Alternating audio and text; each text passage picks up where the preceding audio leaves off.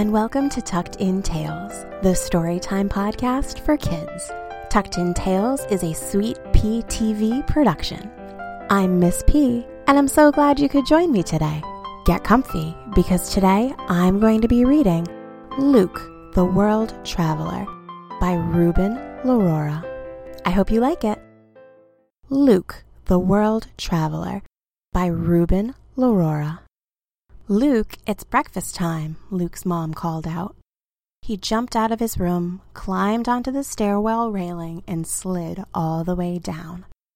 Good morning, Luke greeted his parents with a big smile. Good morning, my son, his father replied, while his mom brought over his breakfast. Are you excited for Flag Day at school, Luke? asked his mom. I am excited. I can't wait to tell my class about the United States of America. Luke gobbled down his food and ran to put his American flag cape on. He headed for the front door, giving his dad a high five and shouting, Let's hit the road, Mom. On the way to school, Luke started to feel a little nervous about talking to his class. Mom, I don't want to go to school anymore. I'm afraid to be in front of the whole class. We all get nervous sometimes, Luke. All you have to do is think about how much you've practiced.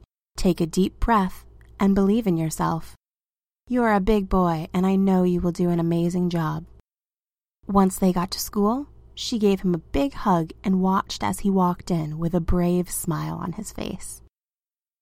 When Luke walked into his classroom, he couldn't believe his eyes. There were different flags from all around the world hanging everywhere. Luke was so curious about what flags belonged to his friends, and he couldn't wait to learn about all the different countries their families were from. His teacher, Miss Julie, stood in front of the class and said, Good morning, everyone, and welcome to Flag Day. She explained that there were many countries around the world and why it is important to learn about their customs and cultures. Learning about each other will teach us to respect one another, even though we are all different. We are going to start today off with a very special country, the United States of America. This is where we live, and Luke is going to tell us more about it. Luke stood up and started to feel nervous again, but he remembered what his mom told him. He took a deep breath and believed in himself. My name is Luke, and I am a proud American. America became free on July 4th, 1776. We call this Independence Day, and we celebrate with our families and lots of fireworks. Luke walked over to the map and pointed to Washington, D.C., the capital of America. This is where our president lives, in a big white house.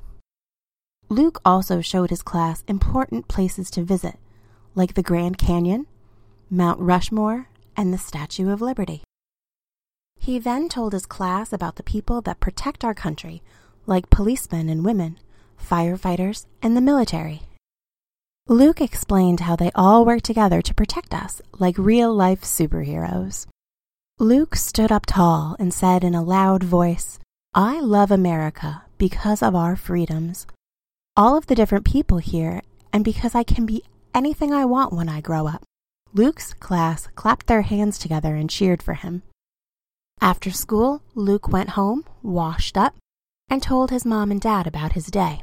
They were so proud of him. He finished all of his dinner, then brushed his teeth. Luke couldn't stop thinking about all the places he learned about today and how he wanted to visit them all. So he came up with a great idea. He grabbed pillows, blankets, and chairs and started building a magical traveling tent. When he finished, he took a step back and thought of where he wanted to go first. Luke wanted to visit one of the places he told his class about here in the United States of America.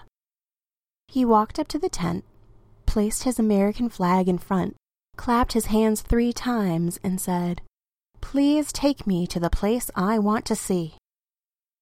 The room started shaking, and a bright light shined from the opening of the magic tent.